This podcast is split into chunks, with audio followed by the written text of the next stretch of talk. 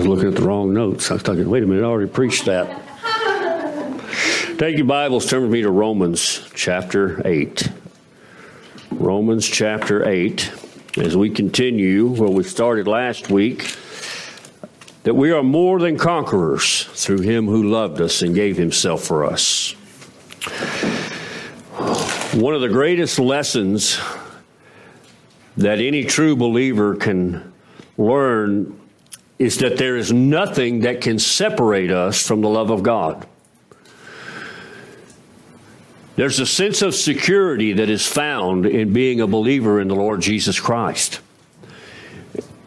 We see around us in our culture, in our world, a world that is crumbling very quickly, falling apart, going crazy.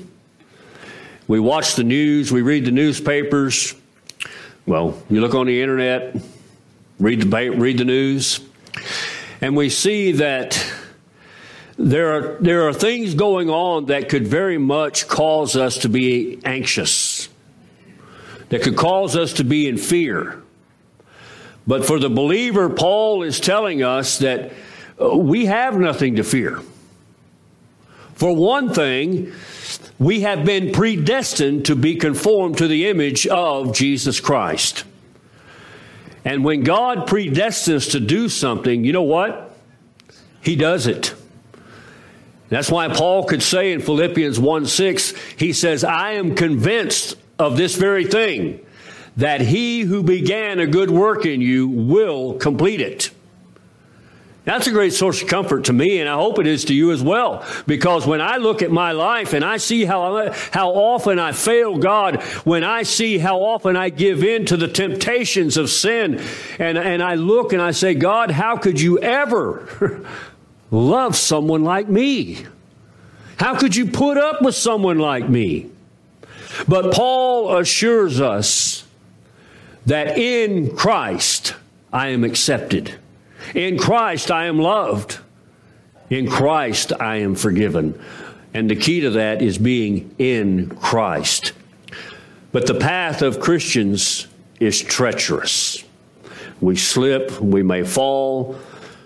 But as I said, we as true believers in Christ, we are secure because every believer, every single true believer in Jesus Christ is bound to God by a gracious, unchanging, eternal, indestructible love. It's a wonderful love to know that there's nothing that will ever separate us from God. In verses 31 through 34, we saw the first of these unanswerable questions that Paul gives. Who can be against us? And the answer is no one can be against us because God is for us.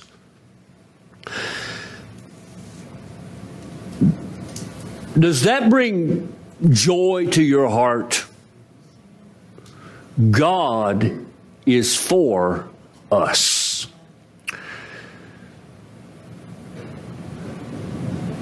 Abraham Lincoln one time had a young man come to him and he said, Mr. Lincoln, it's obvious from the way your presidency has gone, it's obvious from everything that's going on that God is on your side.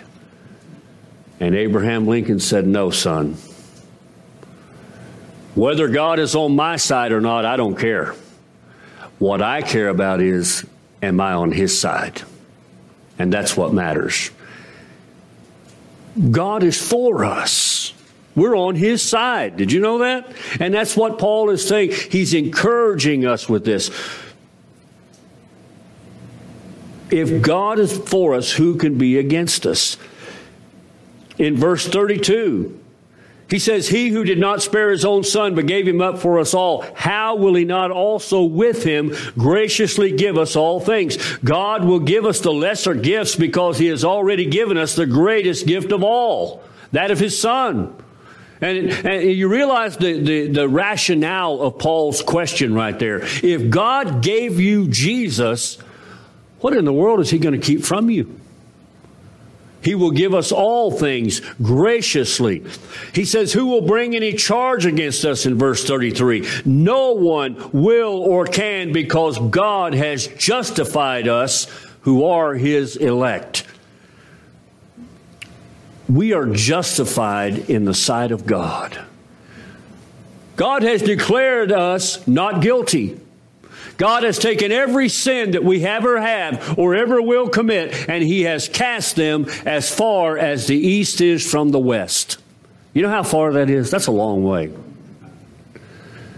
You know, if you go south far enough, you'll eventually be going north.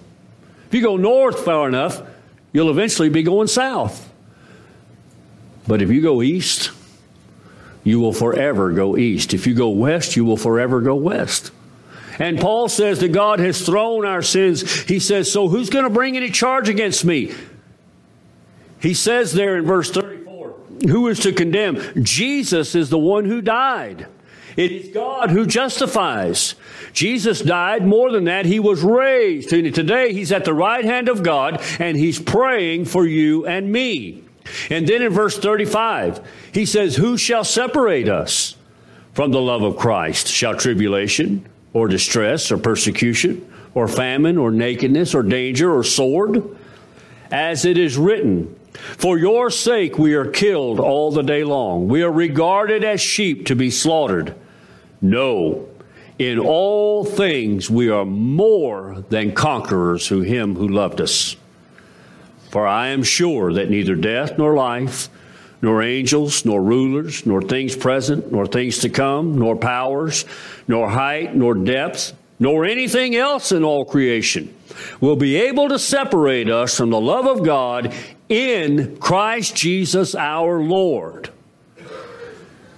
The last 4-5 words of this chapter are so important, because you see, Paul started out chapter 8 with no condemnation in Christ, and he ends it with no separation in Christ. In Christ is the key to this whole thing. And Paul says, who can separate us? Paul spends more time on this question than he did the others. Already, when Paul wrote this letter, already the winds of persecution were beginning to be felt by the Roman Christians, the Christians there in Rome. And it wouldn't be long before the storm of persecution would hit, when Nero, who was one of the most vile and wretched and evil men that have ever lived on the face of this earth, declared war on Christians. You know, Nero burnt down the city of Rome and blamed it on Christians. Nero is the one who began to take the Christians and throw them into the arena for the lions and the gladiators and all of this to just slaughter. Nero used to take believers and crucify them and set them on fire to light up his garden. And it would not be long after Paul had written this letter to the believers in Rome that this would all begin to happen. But already they're starting to feel it. And I want to tell you that today, all across our globe, to this very day, persecution of the church is in full force. Christians in places like Iran, North Korea, China, Russia, believe it or not, Great Britain, Australia. And folks, can I tell you something? It's coming here. It's on its way. And Paul says to these believers, he says, but let me tell you something. I know you're suffering. I know you're going through hard times, but let me tell you what God is doing in the midst of this. Paul wants them and wants us to know that not only does Jesus defend us, but He also loves us. Jesus entered into a relationship with us, and nothing can separate us from Him. And Paul, in verse 35, he mentions some possible separators. He mentions affliction and distress. We may often feel that Jesus' love is absent during these times. Have you ever had that? Have you ever had something go on in your life as a believer, and you look around and say, God, where are you? You know where he's at? Right where he's always been. He said, I'll never leave you and I'll never forsake you. Paul answers us that we are not outside the grip of God's grace. And even if affliction and distress come upon us, Paul said, his love should sustain us. He talks about persecution.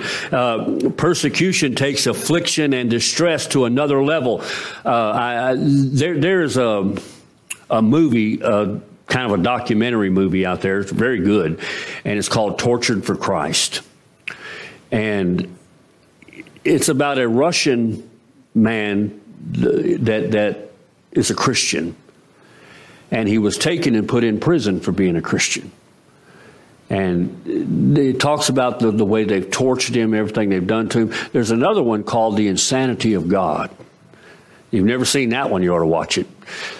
They go all around the globe and show how believers are being systematically murdered, one after another, in the middle of the streets. There are so many today that are believers in the Lord Jesus Christ that live in governments that are opposed to Christ, that are opposed to the Bible. And today, Paul is writing to these, and he says, look, this persecution will never separate you from the love of Christ. Suffering for the gospel is a reality for believers. We do people a disservice when we tell them, come to Jesus and all your problems will go away. I agree with R.C. Sproul. I didn't have very many problems until I came to Christ. That's when the trouble started. Because I want to tell you folks, we live in a world that hates God.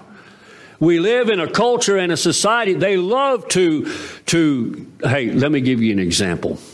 Last Monday night, I was doing what I love to do on Monday nights, watching Monday Night Football. And I saw something that in all my years I've never seen before. I saw a young man fall on the ground, and for all practical purposes, he died. And they resuscitated him and brought him back. And all I've heard about this week is this. Pray for him. Pray for him. Hey, ESPN, which is one of the most liberal sports stations out there, had a man on live TV. One of their hosts said, you know what? He bowed his head and he prayed on live TV. And he prayed a legitimate prayer, too. Now, that's all well and good. But it wasn't that long ago, they were firing coaches for praying on the field. They were threatening to fine players if they prayed on the field. So you see how fickle the world is? And Paul says that in the midst of this suffering, that's a reality for us. But he says that persecution can never separate us from the love of Christ. I don't know what level of persecution you and I may face in this country. We see it's very quickly coming. We're seeing our government become more and more anti-God. We're going to come a point in time, I believe, when they're going to take this wonderful document we call the Constitution and they're going to throw it in the trash. And you and I must be ready. But Paul says, look, when it comes upon you, when this affliction, this distress, this persecution comes upon you, he says, don't forget. He said, Christ loves you. Because I will promise you in the midst of that, it's not that easy to remember. But we must remember that he loves us. Paul talks about famine and nakedness.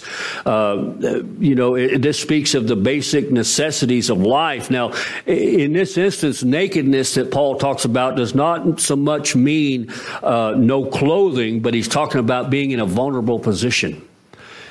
And these believers, they face this, and you and I could face this. But Paul says, listen, whether it's famine, whether it's nakedness, whether you are deprived of the very necessities of life. And again, I bring you back to today in our world. There are Christians in our world today that struggle every day, never knowing if today will be their last day on earth, simply because they follow Christ. They're denied food. They're denied clothing. They're denied the basic things in life. But Paul says, even in the midst of this, these do not separate us from the love of God.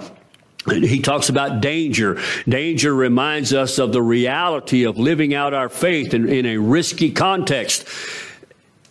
Do you like to take risks? Do you like to stand on the edge? You do? You don't. I do. It gives excitement to life. But here's the thing that Paul, let me tell you something, folks. Paul told a young Timothy, all who desire to live godly in Christ Jesus will suffer persecution. Not might, not maybe, but will suffer persecution. Let me ask you something. In this world that you live in your world outside these walls, in your home, in your job, and wherever you are, is there anyone that hates you because of your stand for Christ? Now, I want to tell you, that's a very convicting thing to me. Because if I can look at my life and say, hey, I'm friends with everybody. Everybody loves me.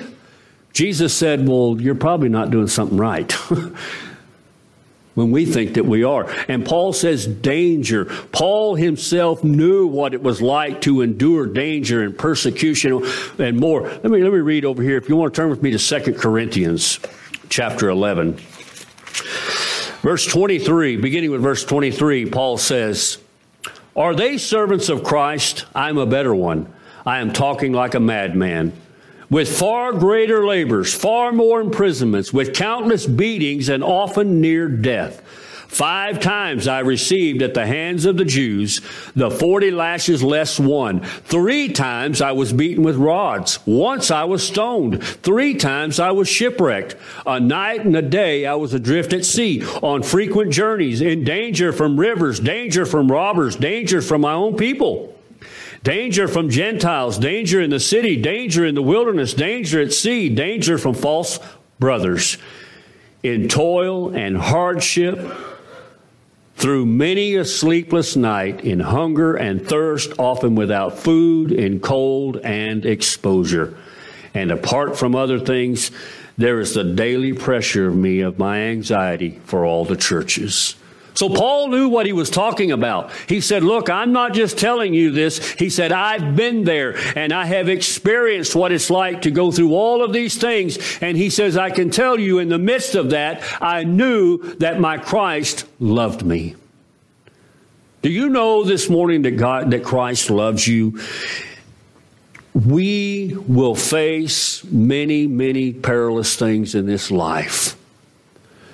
We will face many dangers in this life, especially when we take a stand for Christ. Listen, folks, I challenge you at your next family function, begin to talk about the evils of abortion. Begin to talk about the abomination of homosexuality. Do it at your job. Stand in Walmart and do it. Stand in the city square and proclaim the truth of God's word. And I promise you, you will know what Paul's talking about. Now, there was a time in this country that wouldn't have been true, but today it is. And it's going to become more and more. Paul talks about the sword, the sword, which is execution. You know, John MacArthur points out that the Greek word for sword here is not a broadsword like you would use in a battle. He said it's like a dagger that you use in murder. And he says that death cannot separate us from God's love. As a matter of fact, we find that what death does is brings me into his presence. And we need not fear any of these things, Paul says. He quotes here in verse 36, Psalm 44:22. He says, as it is written, for your sake we are killed all the day long. We are regarded as sheep to be slaughtered. That's how the world sees us. They sees us as nothing more than animals to be slaughtered. And this Psalm 44 that Paul quotes is talking about the suffering of God's people. And Paul's point seems to be that suffering is a normal part of the Christian life. You know, I've told some of you this before. I'll never forget, years ago when I was ordained into the ministry, my pastor at the time told me something that I thought, I do not understand what that means. And he says, you will. And many years later, I did. Here's what he told me. He said,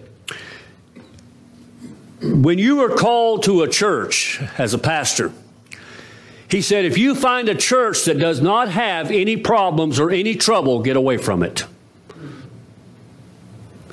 And I found that to be true. He says, if Satan's not working, neither is God. And he says, when you find a church that has a lot of trouble, when you have a church that is being persecuted, you will find a church where God is at, where you have people who love the Lord and are obedient to God, because those are the churches they go after. And here's something else that I found out. John MacArthur talks about this. He says when he came out of seminary, he said it never dawned on him, and I have found this to be true as well. He said it never dawned on him coming out of seminary that the people who would oppose his preaching of the gospel more than anybody else were church members. Listen, I have found that the majority of our persecution doesn't come from outside the church. It comes from inside of it. And Paul knew what this was, and Paul says we are like sheep to the slaughter. So suffering should not surprise the believer in Jesus Christ. We have a tendency that when things don't go absolutely right in our life, we call and say, God, what did I do wrong? God, what's wrong with you? Where are you? Don't you love me anymore? And God says, yes, I love you. That's why you're doing this, going through this. Because, you see, we have a destiny that has been predetermined by God himself, that we would be conformed to the image of his Son. Today, Jesus sits on the throne. He is King of Kings and Lord of Lords. But there was no crown without a cross. And if that's true of our Lord, folks, I can tell you it's true of us. We have been called to be like him, and part of being like him is that we will suffer. But Paul says, remember this.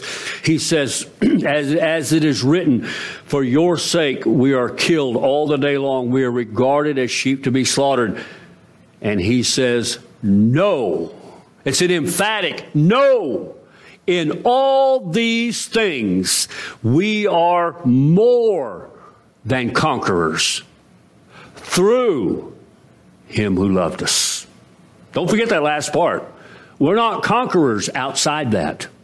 And actually, when Paul says we are more than conquerors, those three words together in the Greek come up with the word super conquerors. We go beyond being a conqueror.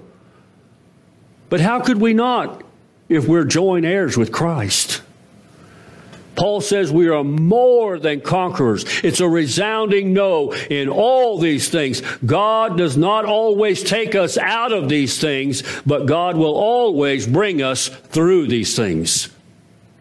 One of my favorite psalms, everybody's favorite psalm, Psalm 23.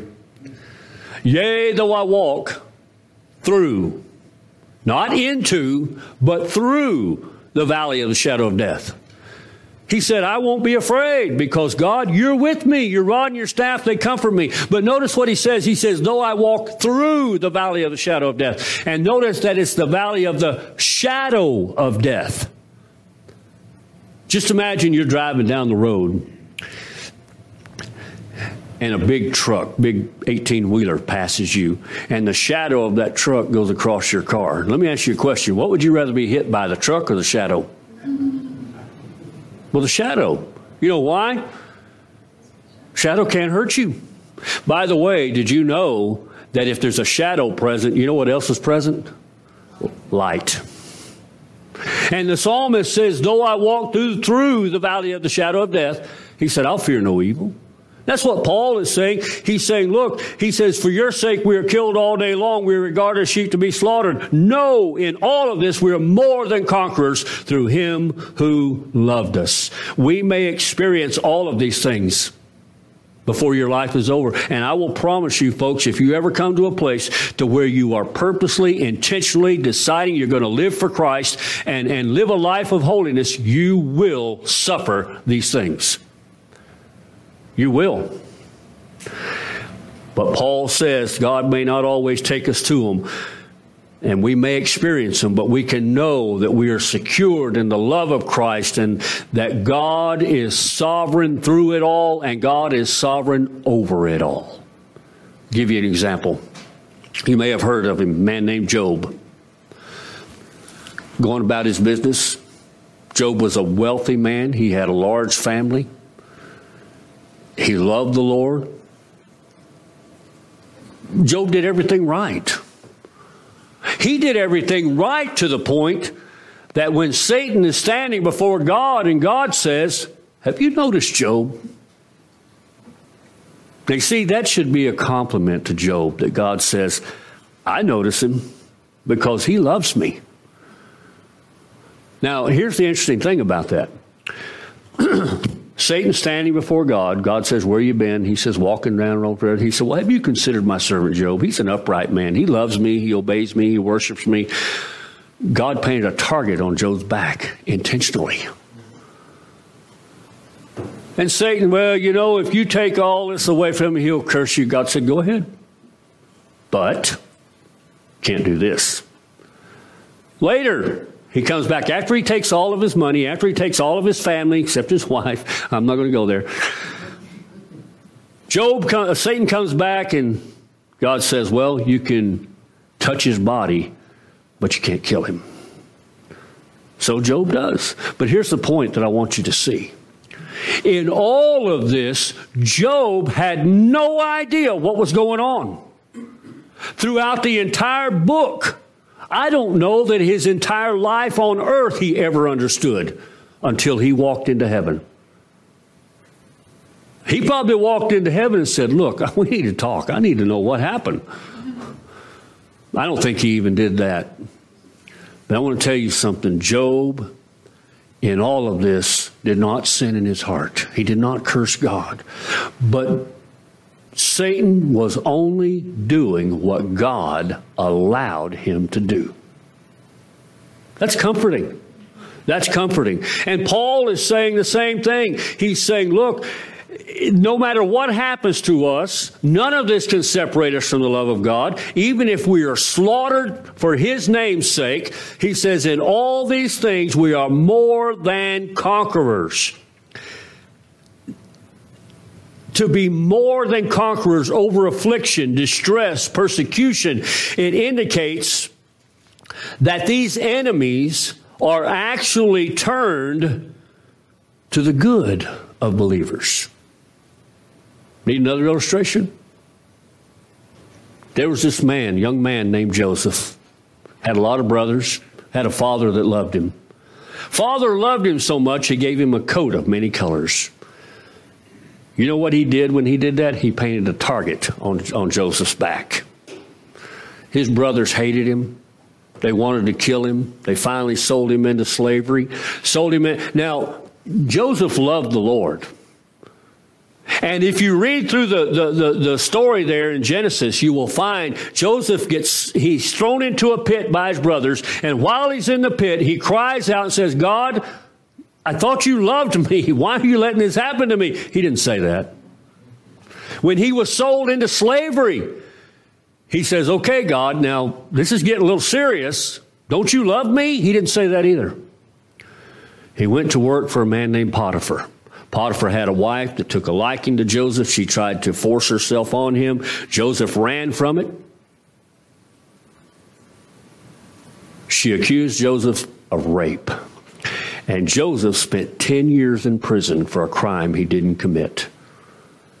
And there in that prison cell, Joseph said, "Okay, God, I've had enough now.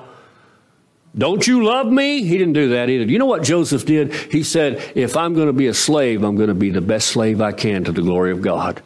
He said, "If I'm going to be a prisoner in prison, I'm going to be the best prisoner I can to the glory of God." Now, y'all know how it ends, right? Joseph winds up being literally the most powerful man on the planet. And his brothers come to him later. So Joseph, now he's in a position now to exact some revenge. All he has to do is say the word and they're dead men. And they're trembling before him, which is exactly what Joseph way back yonder had a dream and told them they would do. That's why they hated him. And now they're doing the very thing that he told them. And Joseph says, "Let me tell you something. What you intended for evil, God meant it for good. And to the saving of many people." And you and I, as believers in the Lord Jesus Christ, regardless of what this world throws at us, regardless of what Satan throws at us, regardless of what our flesh throws at us, those are our three greatest enemies. Paul says we are more than conquerors, and I promise you, Paul says, God will use that to accomplish his purpose in your life. You know why? Because he loves you. That's why. So we see all these things that we are more than conquerors. We can know that God will use everything in our life for our good and for his glory. Again, how can we know that God is at work in the midst of these trials and that he is for us? The last two words there of verse 37 tells us, him who loved us. Him who loved us. Verse 38 and 39, Paul says, for I'm sure. Some translations, I like this better, says, Paul says, I'm confident.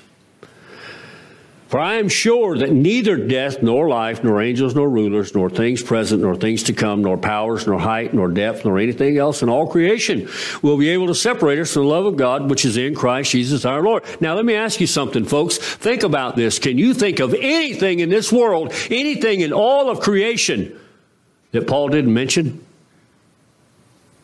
He mentioned everything we are most afraid of, especially the number one thing. It's called death. We fear death. Do you fear death? Why? Now, let me not get too far ahead of myself here. I'm afraid of it too, by the way. That's why I don't fly on airplanes. That's why I eat Whataburger every day. No, listen, we fear death. And Paul's saying, why do you fear death? To be absent from this body is to be what? Present with the Lord. As Charles Spurgeon said, we need to understand that for the believer in Jesus Christ, death is nothing but a step from here to there. To close your eyes here and open them in the presence of Jesus himself. So why are we afraid of it? And he says, even in death, Paul says, for I am sure. Paul wants us to be convinced that there's nothing that can separate us from God's love. Paul lists here four pairs of threats. He lists verse 35 deals with the hardships of life, and 38 and 39 is a more universal list. Nothing, Paul says, in all the realm of human existence, not even death, can separate us from the love of Christ. Now, here's the interesting thing. Paul began his letter telling us how bad we are, telling us how wicked and evil our hearts truly are. And as he progressed, by the way, you know that's the first thing you got to know before you can be saved. You got to know you need to be. Then he progressed on and he says, but we are justified freely by grace through Christ. About how God, what he has done for us in Christ and how we've been saved. And here in chapter 8, what Paul is taking, he's taking in a condensed version all the benefits that are ours in Christ. And he begins it with, okay, there's no condemnation for you anymore. There's nothing but love. That's how he ends it. There's nothing but love for you, for Christ, in Christ. Romans 8, 32 through 39, it assures us that verse 31 is true. What shall we say to these things? If God is for us, who can be against us? As a matter of fact, from verses 32 through 39, it is Paul expounding on verse 31. What shall we say to these things? If God is for us, who can be against us? He who didn't spare his own son, but freely gave him up for us all, how will he not with him freely also give us all things?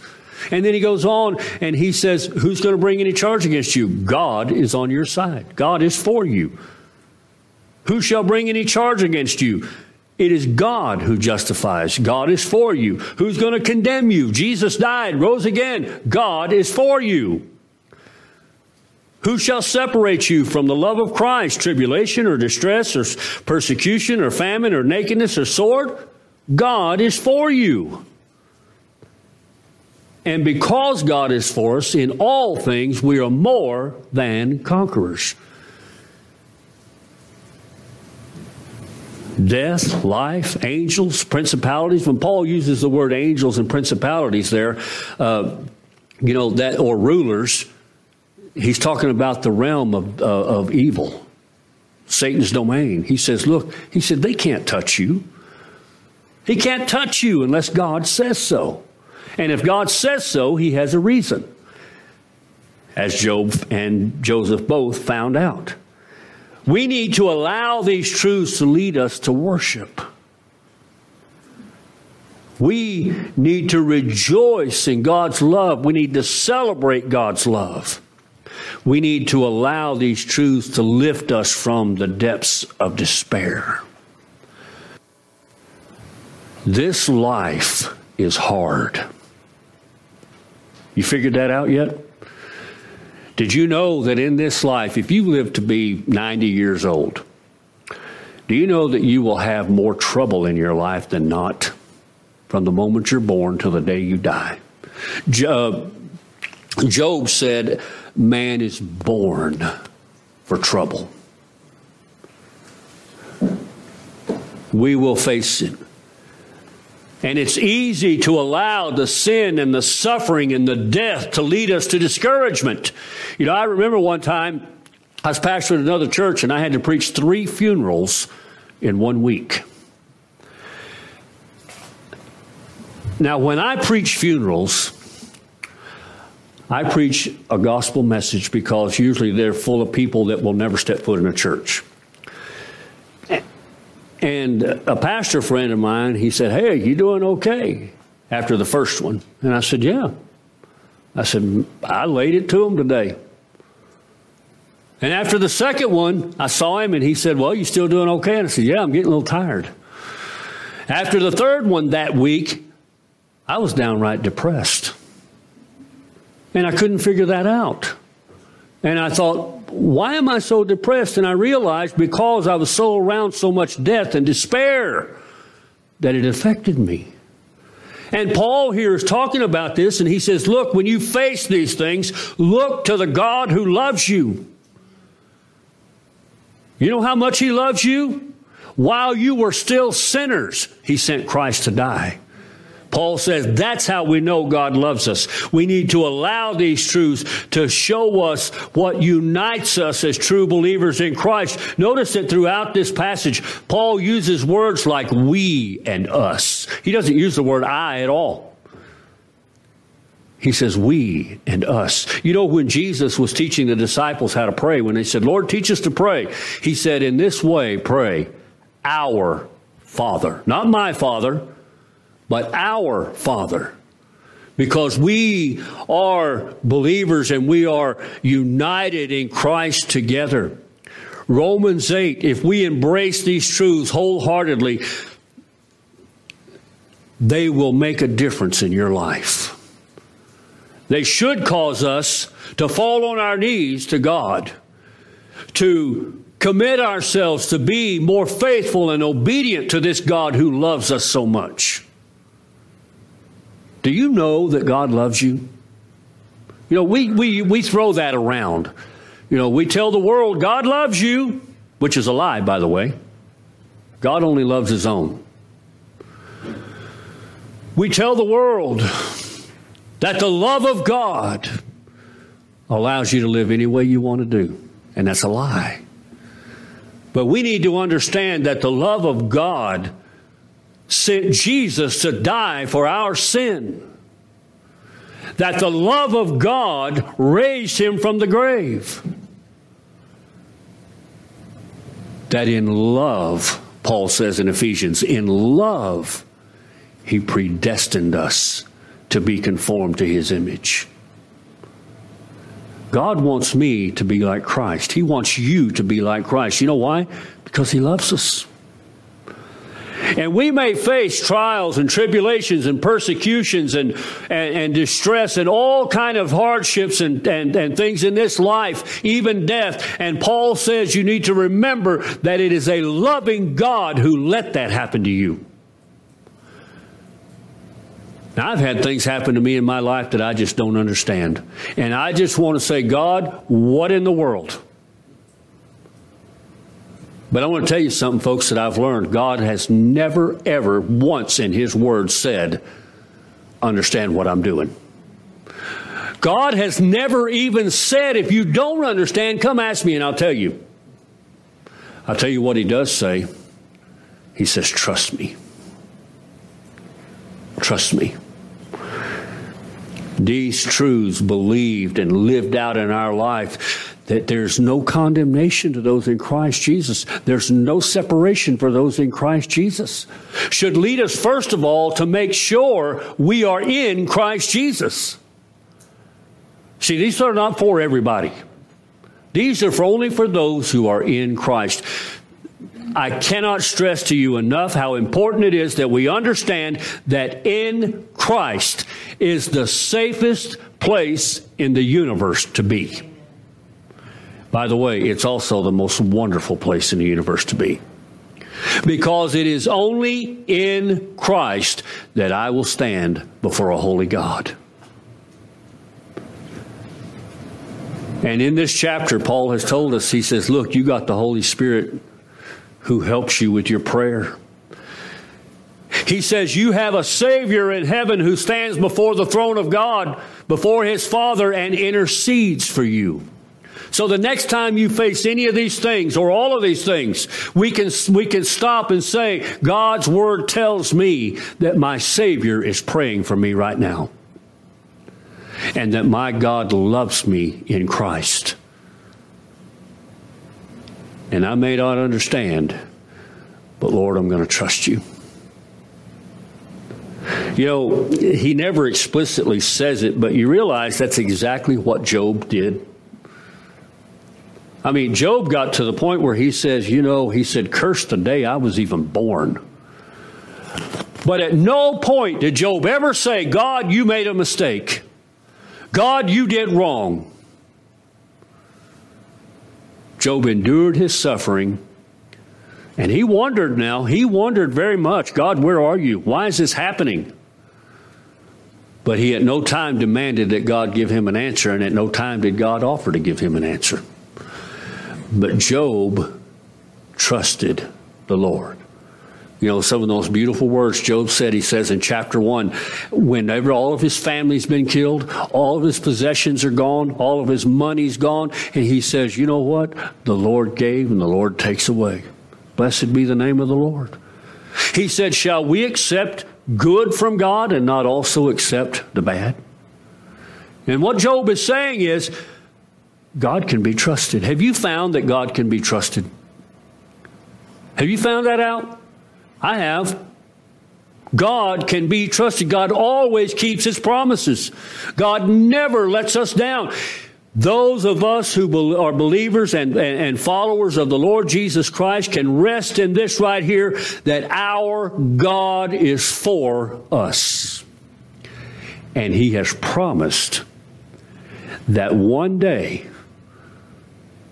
not only, let me go back up here at the top.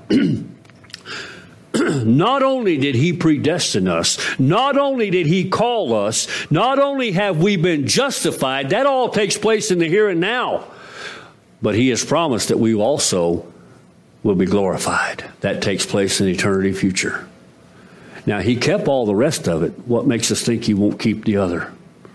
God can be trusted. That's what Paul's saying. And you know, he's saying, all that I have said to you, everything that I have laid out for you. Paul, you know, I think the book of Romans is probably the very first and probably one of the greatest systematic theology books you'll ever read, because Paul covers it all in there. And he says,